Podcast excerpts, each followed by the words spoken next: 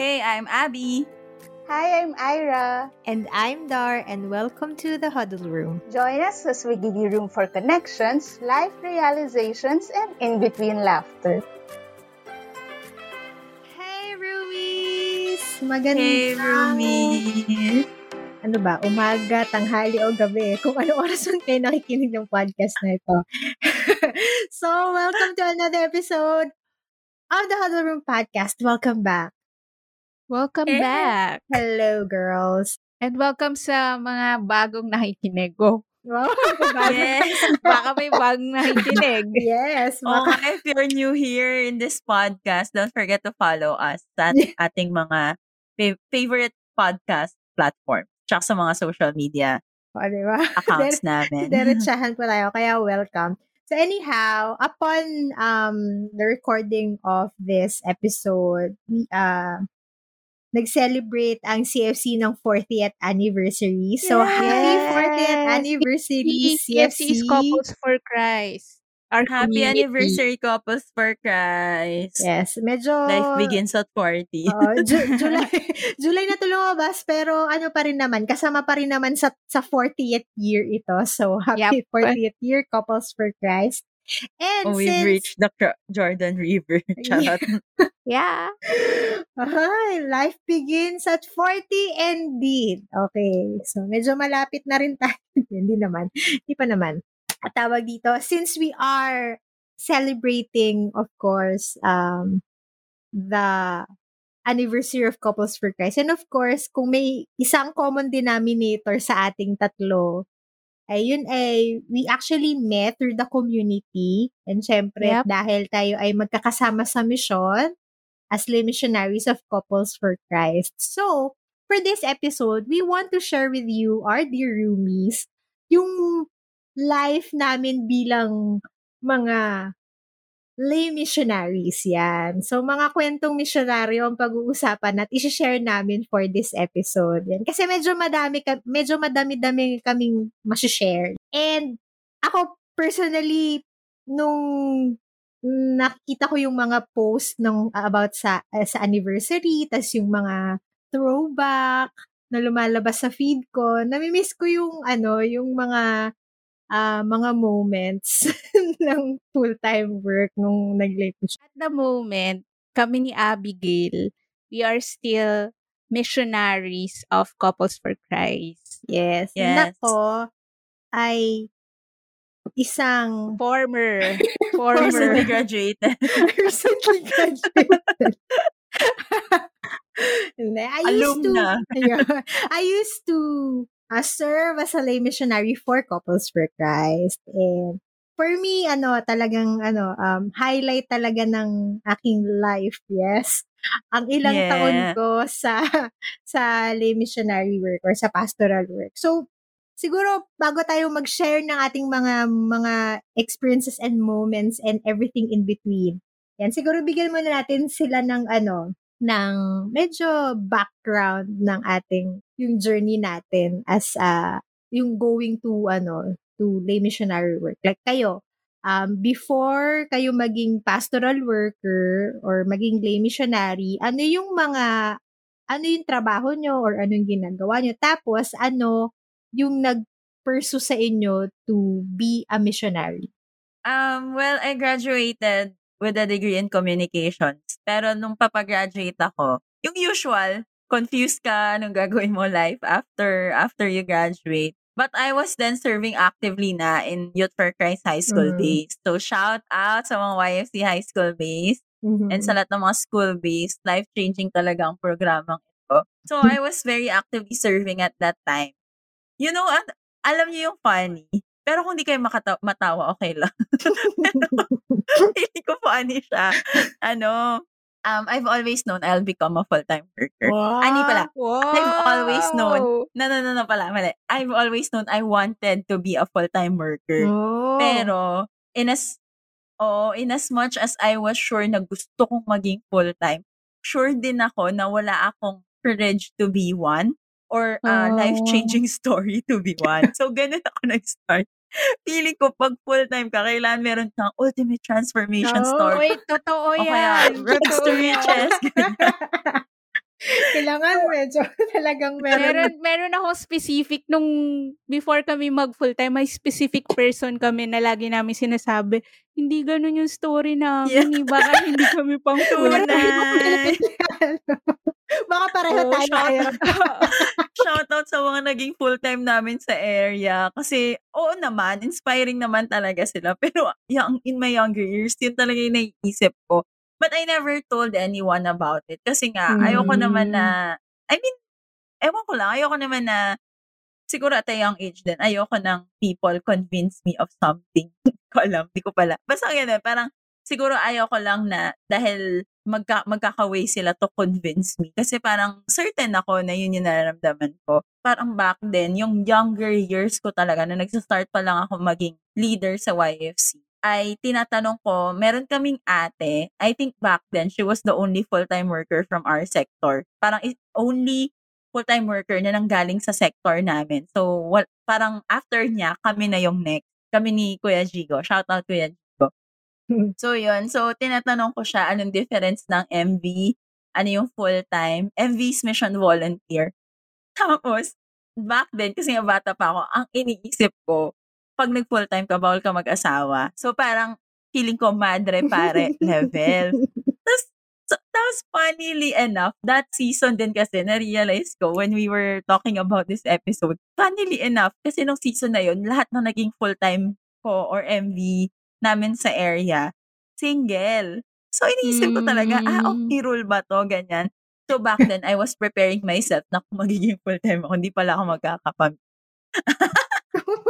So, anyway, so yun. Tapos natawa ako kasi nung time na yun, ang explanation talaga niya sa akin, yung MV or Mission Volunteer, para siyang OJT ng pagiging full-time. Mm. So, ma- early on, meron na akong con- conception in my head na, ah, okay, pag pwede kang maging M, pero pwede ka rin after that maging full-time. So, Mm. nung papagraduate ako, meron akong long list of, kasi nga planner person ako, meron akong long list ng plans ko in life na Mm. by this time, dapat makapag-masters, makapag PhD, and back then, I, ha- I, I had law school in mind and in my prayers. So, parang nung kinumpute ko everything talaga, sabi ko, grabe matatapos ako sa lahat ng to if I do it talaga constantly and religiously. Pag pinursu ko yung path niya, matatapos ako sa yung plans, quote-unquote plans, Mm. 31. And when I was doing that, God asked me talaga. Kasi syempre, nag-start ka na maging mature na. Meron ka na rin, ano, meron ka ng ano, idea about prayer, ganyan. So may deep relationship na ako somehow with God at that time. And I really felt God asking, nasan ako sa mga pangarap. So, um, hindi ko naman in-ignore si God. Pero, naalala ko talaga nun because I felt na, sh- feeling ko tatawagin ako maging full-time. Nagmadali talaga ako. Because I know na konting delay lang on this part at magkaroon lang ako ng konting delay in my time to pursue those dreams. Feeling ko, yung somehow God will already take over. Which is, gano'n naman talaga that. Pero back then, takot lang ako, ganyan. So yun, um, nag-work ako for two and a half years. I was with two advertising agency companies until nung first year ko, when I was about to transfer, I've already known at that time that I was doing this because sobrang strong na nung calling. And I just wanted to be sure kasi in as much as strong yung calling for full-time work, I strong din yung desire ko to grow in the industry. So, I needed to parang level up yung yung yung kung nasan ako, level up in terms of makita ko yung mas maayos na sistema, how it really is to to grow in a company, ganyan. Yung mas long term, meron kang opportunities pa to grow. So, lumipat ako in a bigger company. So, praise God. Actually, they were the ones who called me. Pero I didn't want sana to entertain because I was, ano na eh, deeply desiring and praying for full-time work na at that time. Pero na-realize ko nga that it would help me be firm in my prayers if I transfer to that company. So, praise God na ayos yung papers. And not, I think not three months after being in that company, nasabi ko na na, "Shucks, I cannot deny this anymore. Because you know what? When you're in advertising, it takes so much of your life talaga. As in, I mean, I don't know for other companies, but I've worked with very, very big brands talaga. So, tas syempre, dahil passionate ako about what I do, I'll really give my all for it. Tas, anyways, wala naman akong wala akong baggages nun eh. Wala akong pamilya, wala naman akong GG at that time. Mhm. Un- until now, wala pa din. Pero yun yung feeling ko na I have nothing to hold back. So I'll really give my all for my work. So I would spend nights and days in the office. So merong time na one week, okay lang ako mag-overtime or hindi umuwi at magstay lang sa office for one week as long as maa-assure ako na by the weekend, I'll give my time for Youth for Christ or fi- for my Mm. mission work. So, ganun. Tapos nalala ko meron pang isang Metro Manila conference. I was, my work is in BGC eh. So, I had to, so Friday night, I had to ensure na hindi ako mag-OT. Pero naipit ako. So, merong job order from client. Tapos naipit ako. So, I had to ensure my client na magkakaroon lang po ako ng weekend commitment. So, I cannot, kasi I cannot say the Mm. jargon.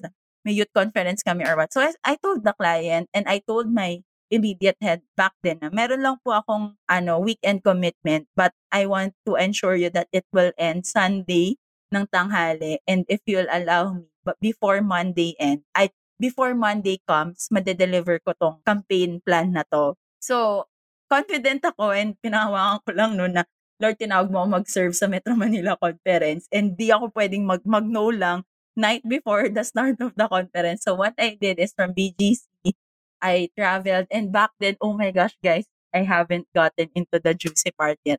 So, hindi talaga ako marunong mag-commute as a person. So, ang ginawa, Sorry. so Sorry, yun, sorry. yun yung first sabak ko ng actual Ah. commute kasi the conference was in Cavite.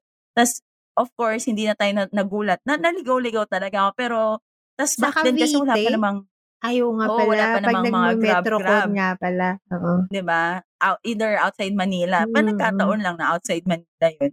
So that's what I did. I commuted and praise God, I also have ako co-worker at that time sa agency na taga Cavite. So, na-ask ko siya ng directions kasi I cannot ask all the service team. We know naman if it's Metrocon, lahat nga rag naalangan na asikasuhin pa nila yung hindi marunong mag-commute. So, yun, nawagan ko siya and then I finally got in the venue. Tapos, ganun. Ang saya, ang saya. But I knew that in that weekend, may Cinderella moment out that it had to end. So, the moment nag-end yung praise fest, mabilisan ako nagbabay and bumalik ako sa work. And then, when I got back to the to my table, I've already said, Lord, tatapusin ko lang tong kailangan kong tapusin dito. Or I'll just trust in your timing from here on now. Kasi syempre may process din to be a full-time. So, dahil um, month end nun, hindi pa tapos yung training ko as mission volunteer. So yun, parang pinatapos ko. I knew that eto na, eto na yung path na yun.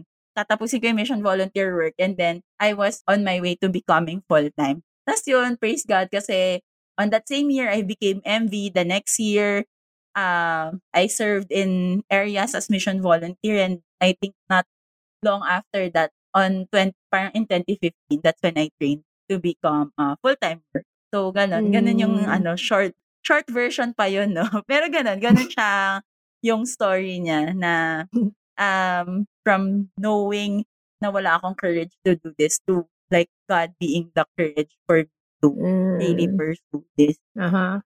Kwento ko lang, full-time worker full-time worker na ako, na-meet ko si Abby. Abby, hindi ko alam kung leader ka pa ba noon. Naalala mo ba yun? First meeting natin. Kaya cat me ako. Tapos, ano, as in si Abby. Gusto ko, lagi ko sasabi kay Abby, Abby, idol mo pa yung ano, ano nga, One One direction. kaloka. As in, grabe. anyhow, na-meet ko si Abby through Chicken wings. and chicken wings and burger. Ay, kasama ka ba namin mag-burger nun? Pero hindi ata. No, after just the na ata. chicken wings, I think. Oh, grabe no. Hindi ka pa full-time worker. Ay, ka na sa chicken wings.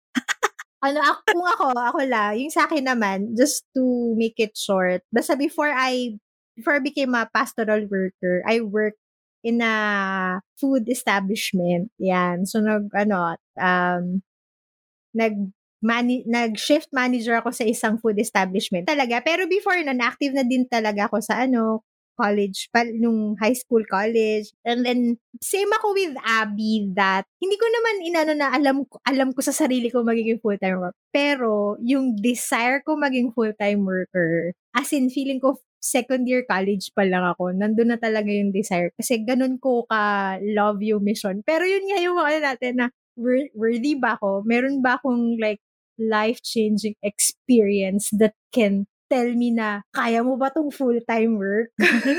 ganon. Yung mga ganon ako. Feeling ko wala akong ganon. Pero, hindi ko rin kasi sinasabi sa mga tao, kahit dun sa mga heads ko. Tapos, may full-time worker din kasi kami sa area. Hindi ko rin sinasabi sa kanya, ganyan. So, Hmm. hindi ko sinishare sa kanya. Kasi baka nga, ano lang eh, medyo dati nag-isip ko na, ah, baka dahil nadadala lang ako dahil leader ako eh, ganyan. So, yun. So, after kong graduate, nag-mission volunteer ako sa province. Pero after a year, um, parang naano ng parents ko na baka pwedeng mag-work ka muna. So, nag-work ako. Sab- sabi din kasi ng nanay ko na para din ma-purify yung intentions mo na baka kung talagang ito talaga yung tawag ng Diyos sa'yo, eh di go. Pero try din other things. So, nagtrabaho ako, ganyan. Actually, masaya talaga ako dun sa work na meron ako. Sobrang happy ako. Tapos, medyo mabilis din yung promotion na nangyari sa akin. Pero may certain ano moment talaga na naalala ko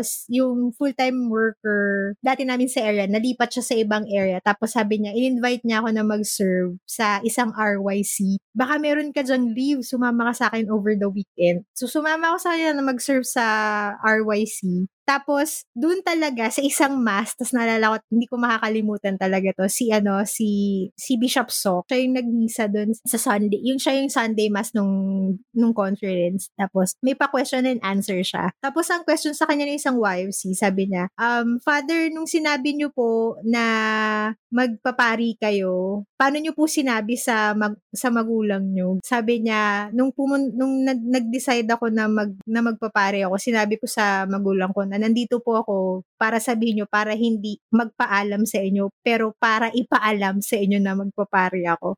So parang, oh, chig Alam na. Nakakuha na po ng linya. eto na po, eto na po tayo. Kasi, honestly, yung weekend na yon really parang sobrang bumalik na sa akin bigla yung mga, alam mo yung tipong, akala mo nakalimutan mo na yung lahat, pero parang all of a sudden, bumalik lang sa'yo yung desire, yung love mo talaga sa pagsiserve, ganyan. Tapos, honestly, hindi ko naman talaga tinanong direct sa Diyos na bigyan niya ako ng sign eh. Pero siguro nagparinig na lang din talaga ang Diyos sa akin na, alam, I know you want this answer. So parang, yon So Mm. pagkatapos ng weekend na yon after a few weeks, nagpasa ako ng resignation ko. Tapos, tinanong pa ako nung parang boss ko na, sure ka ba? Hindi ka ba masaya sa trabaho? Ganoon siya. Sinabi ko talaga na masaya ako dun sa work ko. Pero, alam ko talaga sa sarili ko na gusto ko talagang i-pursue yung mission work. So, ayun. So, there we go. And then, masaya ako for, masaya, malungkot, lahat na, umiyak, tumawa for nine years. Oh my gosh, that's almost a decade of your life. yes. That was my introduction. Noon nakikita ko, naku, 10 minutes na si Abby. 10 minutes na rin. Sorry. Sabi pa nila lahat pareho short. Short. So, hindi na po ako magdi-disclaimer na short. I mean, um, so, totoo po yun. Yun yung short talaga. Imagine ko ano pa yung hindi short. Sige, for me, before I became a full-time pastoral worker, I was an interior designer and creative yung creative yung tawag dun sa ano, dun sa job namin. I didn't know exactly na mag-full-time ako, pero I have this desire when I was younger, mga 2004 ata yon. I have this desire na gusto ko rin umakyat ng stage kasi may part ng conference na umakyat ng stage yung mga mission volunteer, mga full-time Ah. pastoral worker. It was in Cavite, Woodstock. Nandun ka ba, Dar? Kasi since pareho no. kaming Southern. Tagalog. Grabe, 2001 yun? Four? 2004. So, umakyat yung mga full-time pastoral workers, ses mga MV, tapos sabi ko, shucks, nakaka-inspire tong mga taong to kasi they gave up yung mga certain parts ng buhay nila, well-paying jobs, or yung career dreams nila just to say yes to this mission. Tapos naisip ko nung time, gusto ko rin umakyat ng stage. Ang lalim. Pero sinasabi ko, eventually, before I became full-time pastoral worker, sinasabi ko talaga, gusto ko rin umakyat ng stage ng ILC, ILC pa dati, or ng Icon. Pero hello, Mm. di naman ako nagko-compete, di naman ako sharer. Kung sharer ako, why not? Pero parang, yun nga, same Mm. na, wala naman akong story na worth sharing on stage, parang ganun Hmm. parang dumadating talaga sa point ng life ng YFC na yung ganyong intense na pakiramdam that you really want to serve, 'di ba? I think most ng mga kabataan or yung even dun sa mga naalagaan natin, meron silang passion talaga to really serve. But iba din yung recognition mo na this is not just being passionate about it, pero you are doing this kasi alam mo na may leading about it. So, nung time na yon na nagsabi na ako na gusto kong mag-mission volunteer. Ma- mahaba talaga yung process ko.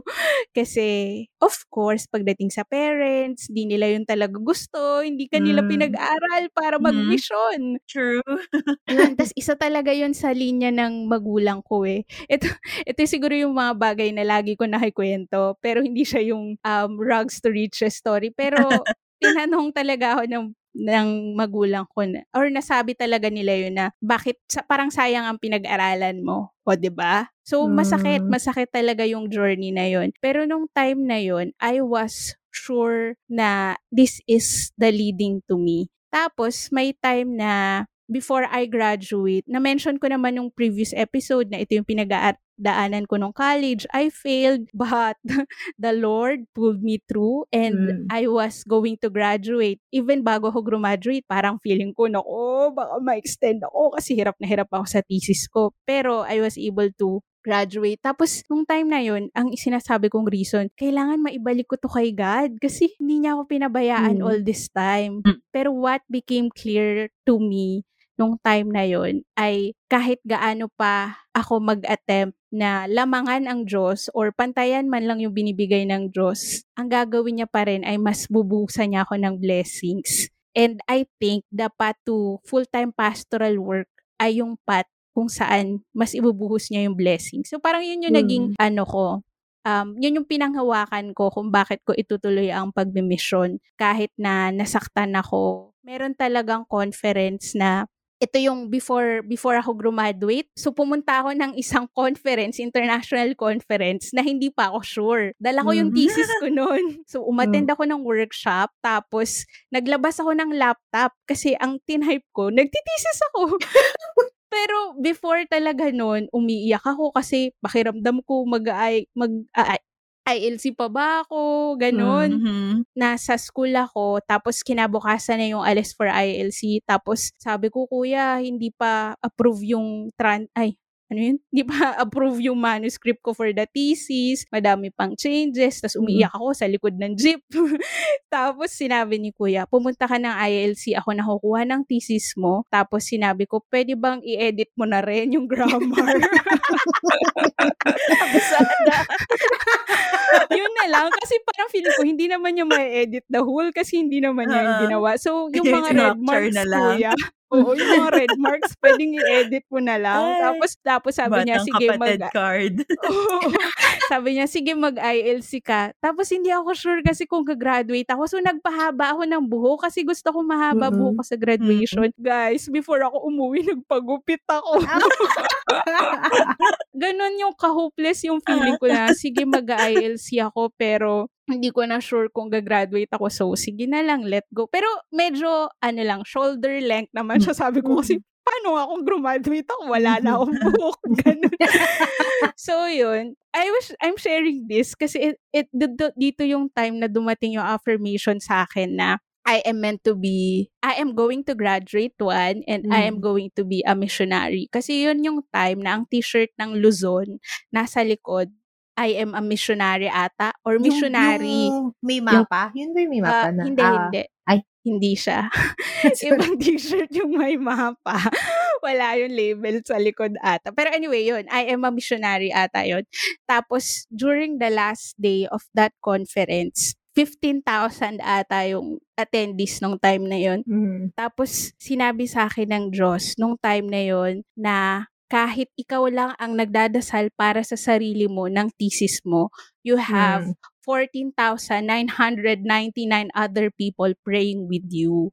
Kahit iba Mm. yung dasal nila, gagraduate ka. Parang ganon. Yay. Tapos may kaibigan ako na nagsabi na, nakikita mo yung t-shirt na yan, magiging totoo yan sa'yo. Kasi ang nakalagay nga doon, I am a missionary. So, okay. Tapos guys, ang tulog ko lang nung pag-uwi sa, sa bus. Sa Baguio Anong kasi yun eh. to? Ah, Sa, Baguio. sa Baguio. So, ang tulog Oh ko lang nun sa God, bus. Baguio. Pagdating ko nung bahay, thesis na uli. Kasi Monday na, Monday na. Ay, Tues- or Mm. Tuesday ata ako magsasabit. So, nagthesis na ako. Wala na akong tulog sa bahay. Tapos yun. Yun. Pero, I was able to graduate. Yes. With Pero short ka- hair. Ay, ay, ay, with short hair. Tapos parang ako, okay na lang din kasi ginawa ko na siya. Pero this this is not, hindi na ito yung before, right before ah. Kasi nga, yun nga, nag-work ako tapos iba na yung discernment towards MV. Pero ito yung affirmation sa akin na Mm. magiging full-time pastoral worker ako. Kaya after nun, pinagbigyan ko lang din ang parents ko to work. Mm. And then, when they finally yun, received a message from the Lord sa isang activity rin na, oo anak, pinapayagan ka na namin mag-mission. Hala, iyak din ako. Feeling ko birthday ko nun kahit. April. Tapos pumayag sila na mag-mission ako. So, feeling ko, birthday ko na siya. Tapos after nun, nag-resign ako. Ay, oo nga, April ata yun. So, I Mm. resigned from my work. I became a mission volunteer for a year and then I trained for full-time work. So, that's the story. It wasn't a short one. Ay, alam mo ba yung icon na, yung icon na Baguio? It was the same ano transition for me kasi yun din yung sinabihan naman ako ng nanay ko ngayong kwento ko na, oh anak, baka gusto mo magtrabaho. So after ng icon na yun, nag-start ako ng trabaho ko. But anyhow, a year after. So, so much for that. Side kwento lang. Yeah. I think halos lahat naman sa mga magulang talaga natin ay Oo. ano, there are actually You know what?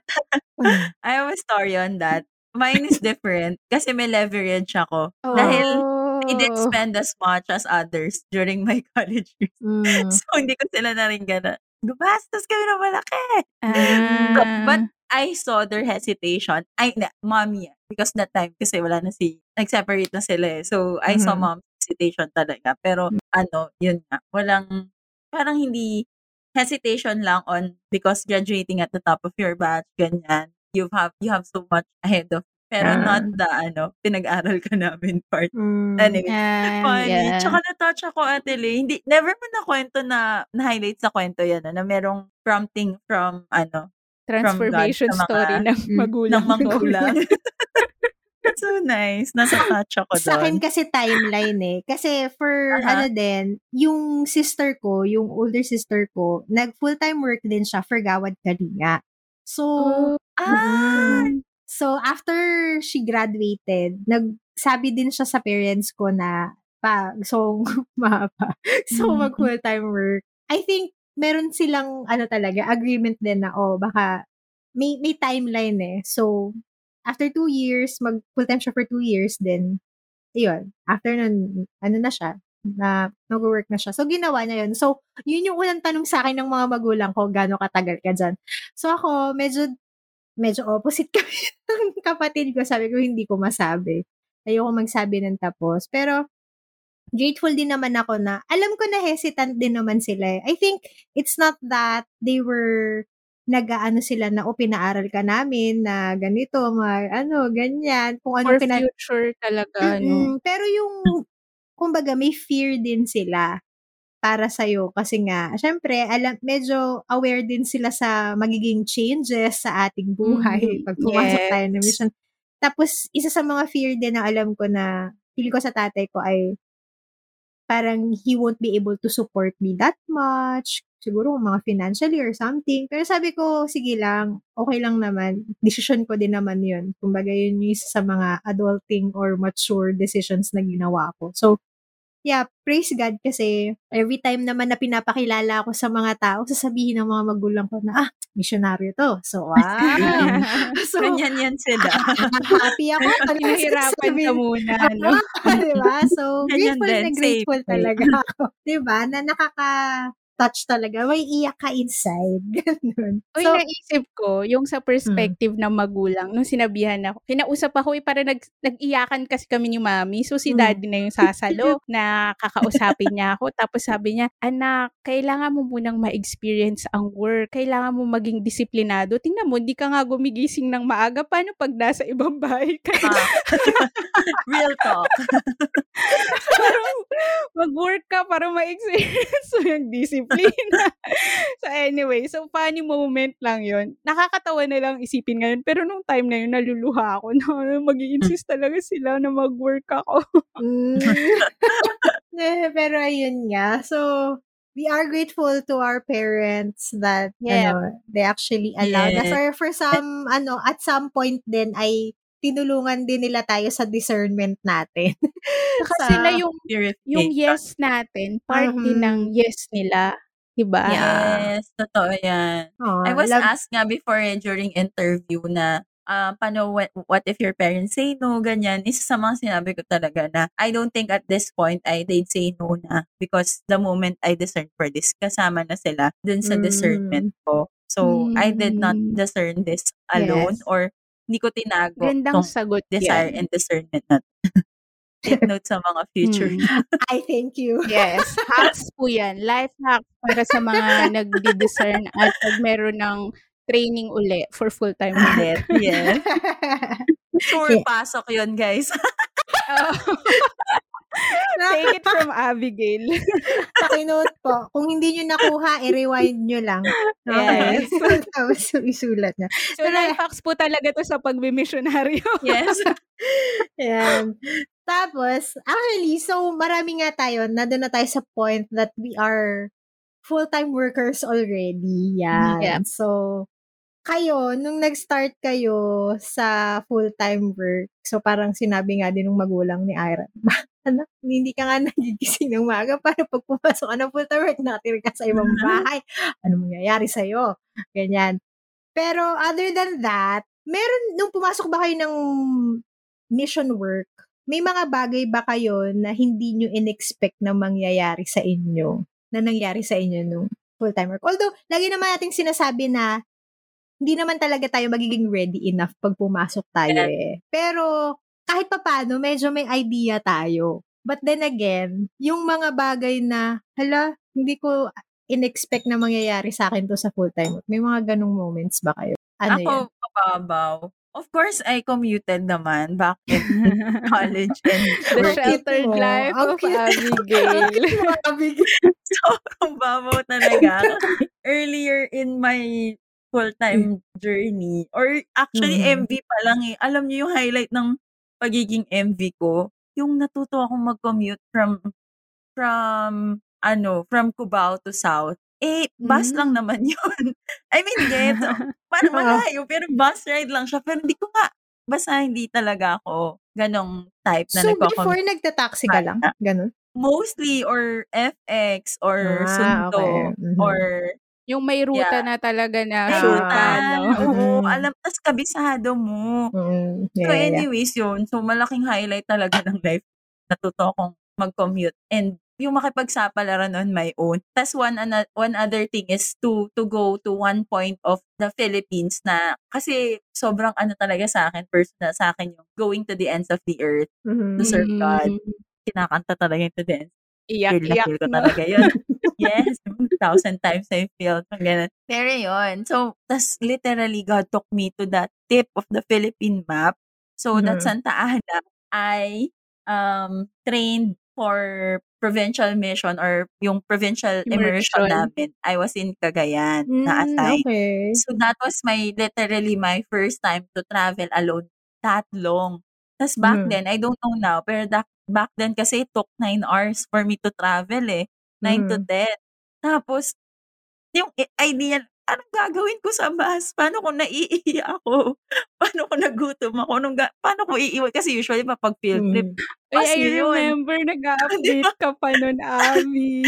Gusto ko na talaga maiyak nun. Tapos, nakakatawa kasi. brush. Oo.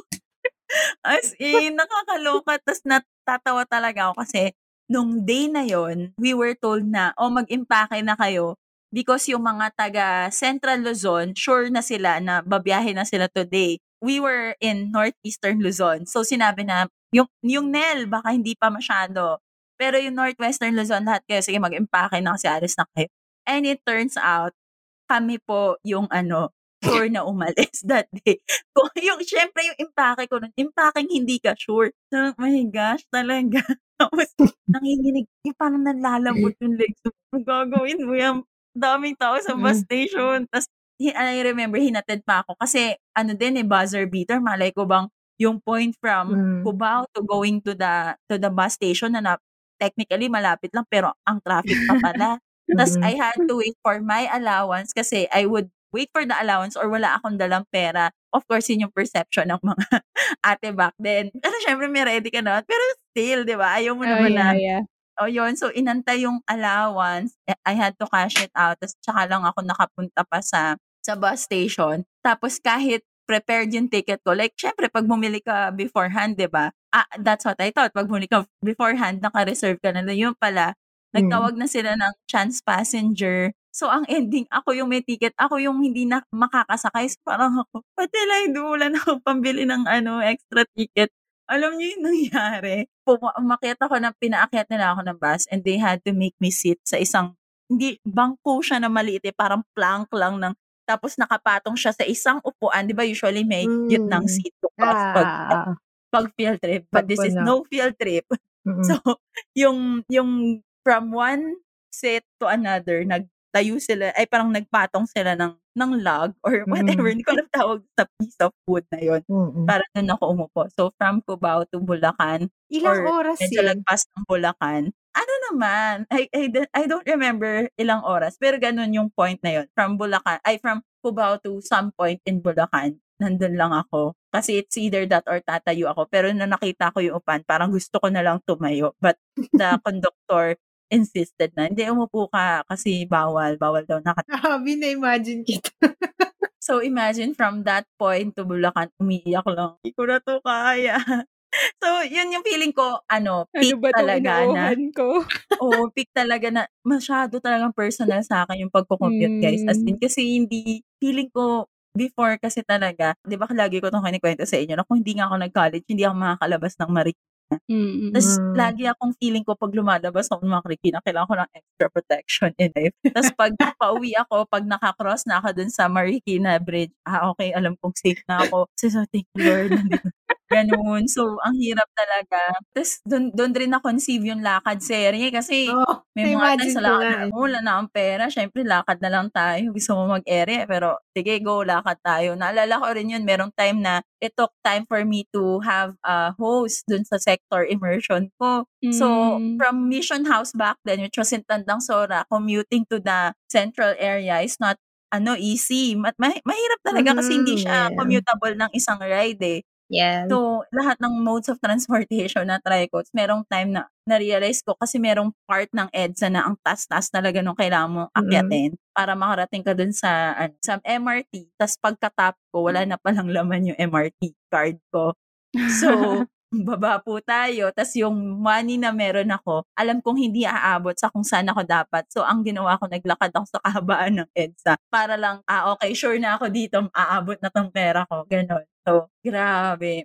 Commute talaga. Yung hindi ko ine-expect na, hindi ko Mhm. ine-expect na I'd be parang street strat strategic person. Ganon.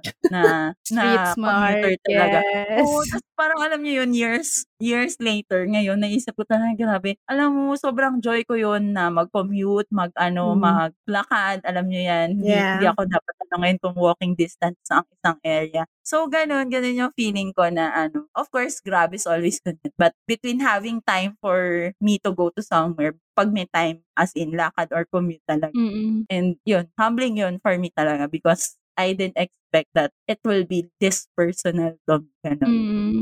Ikaw ay. Para sa akin naman, yung hindi ko in-expect to happen ay hindi hindi dahil full-time pastoral worker ka ay tatanggapin ka ng lahat kahit CFC. Mm.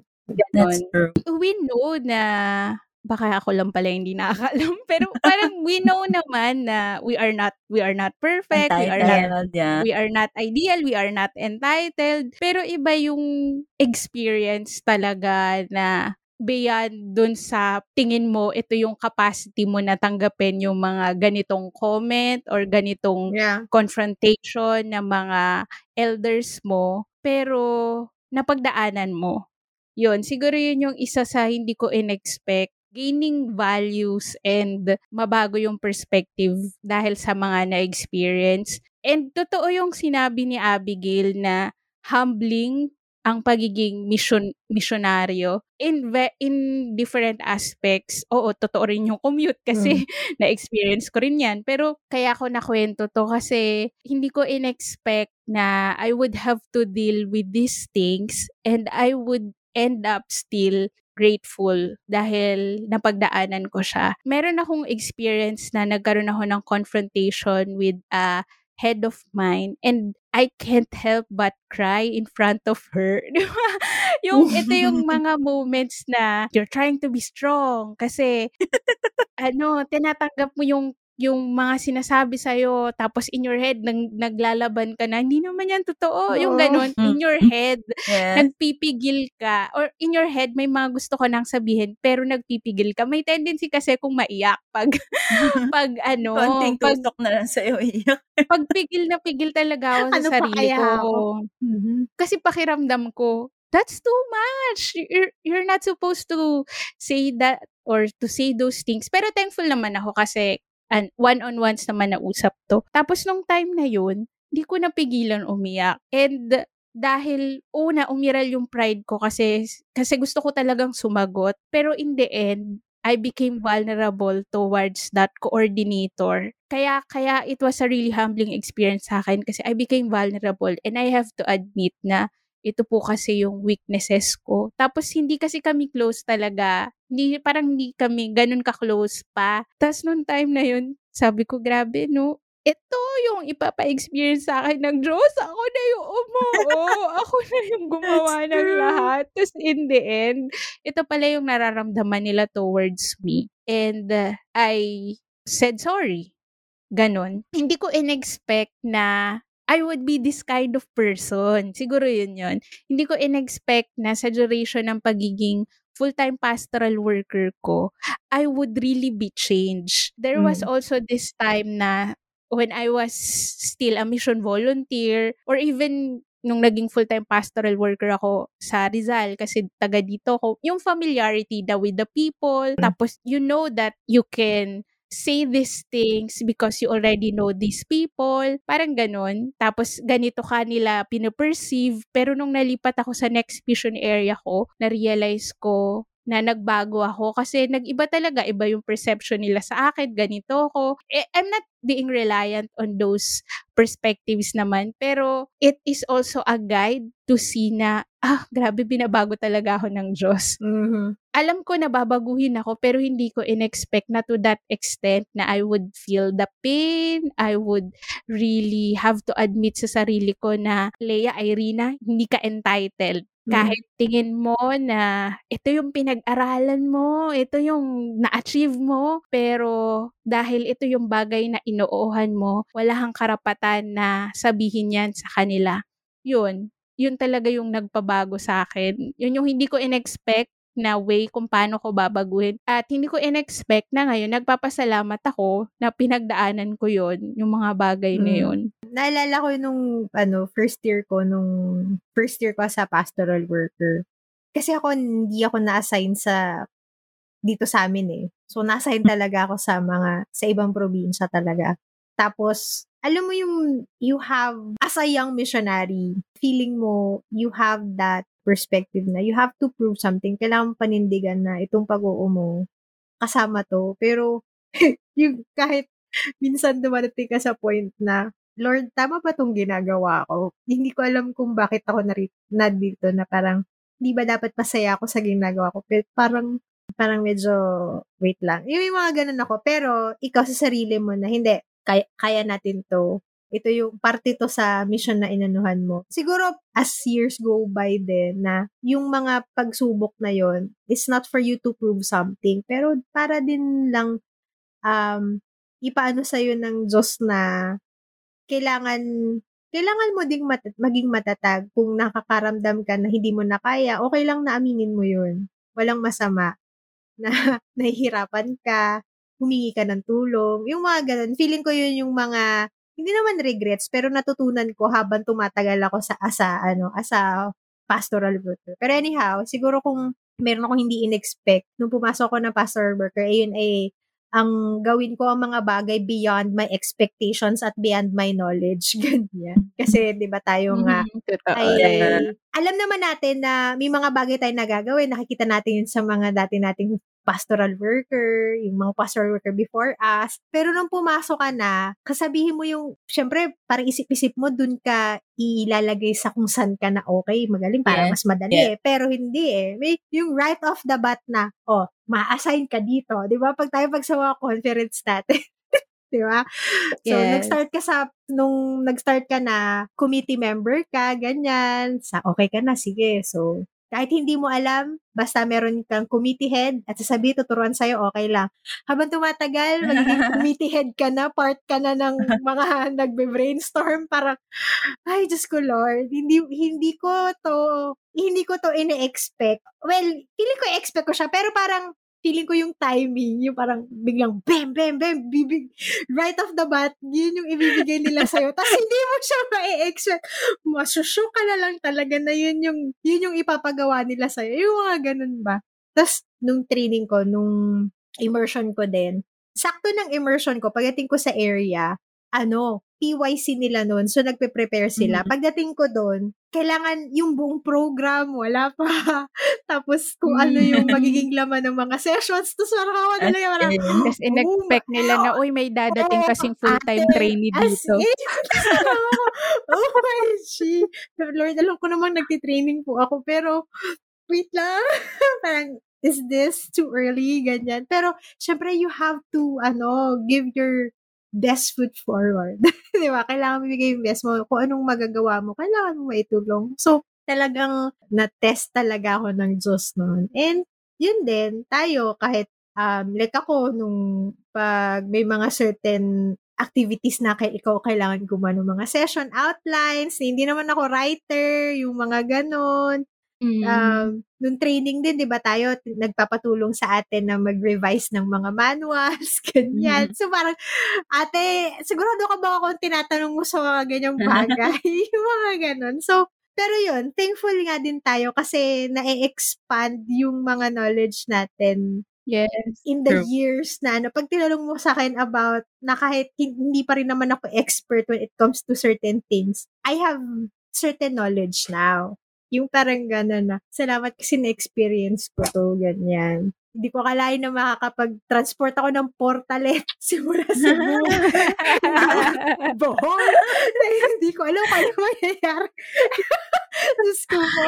Diba? Ay. Yung hindi natin in-expect na yung mga decisions natin ay makakaapekto sa ah, sa sa buhay ng 5,000 to 10,000 Yeah. people. Lalo na pag international conference, di Oh ba? my gosh, let's not even begin with international conferences. As in, guys, hindi tayo matatapos. On a lighter note siguro, naisip ko rin na ako hindi ko in-expect na magiging Philippine Missions Coordinator ako. Ah. Mm. yeah, because you were in Manila na, di ba? But when you were in Mm. PM, you didn't expect then.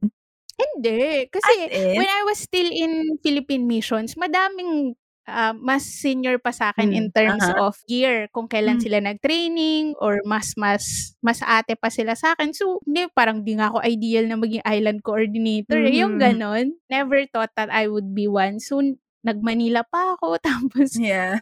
Although nung time na before ako mag-Manila, sinasabi ko, huwag niyo po alisin ng PM. Yung dasal ko. Feeling ko yung mga nasa, nasa Philippine missions, may mga gano'n.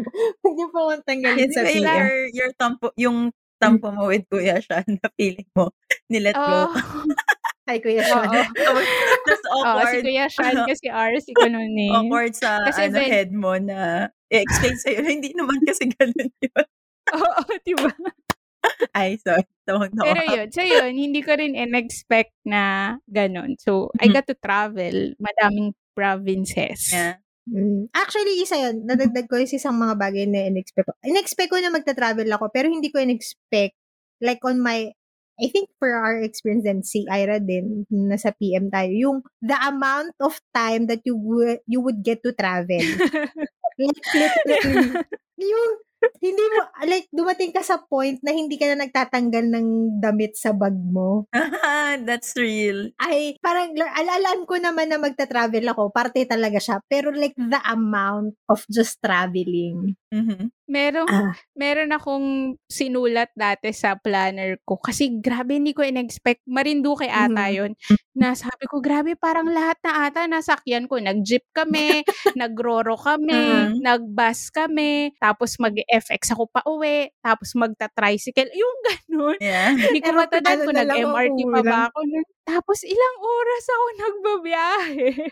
Pero anyway, so yung mga ganong bagay na May grabe, ganyan din no? ako. Yun lang, parang naubos Mm. yung isang buong araw mo, nagbabiyahe ka lang. Yeah. That happened to me nung provincial immersion ko. Mm. Kaya to me, Mm. life-changing talaga yung provincial immersion. Di ba yun nga yung, kaya desire na desire ko talaga mag uh, Philippine mission. Oh, But yeah. yeah. Habi, ang naalala ko naman sa provincial immersion ko, ang tinanong ko sa training head ko that time, paano po may magnakaw ng bag ko pag bumaba ako para mag-CR? Wait, na-try mo ba na bumaba para mag-CR? ha? Hindi ako bumaba. Akala ko, Sa bus? akala ko yun. Oo. Or, ay, hindi, may Ako, time ata ako sa Para Oh mag-CR. lang, my gosh! parang stop over sa stop over sa Pampanga. Mm-mm. Tapos yung backpack ko kasi, da- dalawa siya basically. Pero yung isang backpack ko, nandun yung laptop ko. Mhm. Pero pareho silang mabigat. Pero Yeah. dahil bababa ako, dahil bibili ko ng pagkain, bumaba ako, nadala ko yung malaking laptop, ay bag ko na may laptop. Kasi natatakot ako manakawan, sabi sa akin ng trading head. Hindi naman yan nangyayari. Kung mangyari man, first time yung iyo. Makakaasar. Ate, wow. Ma, ako hindi talaga. Like, Ah, talaga?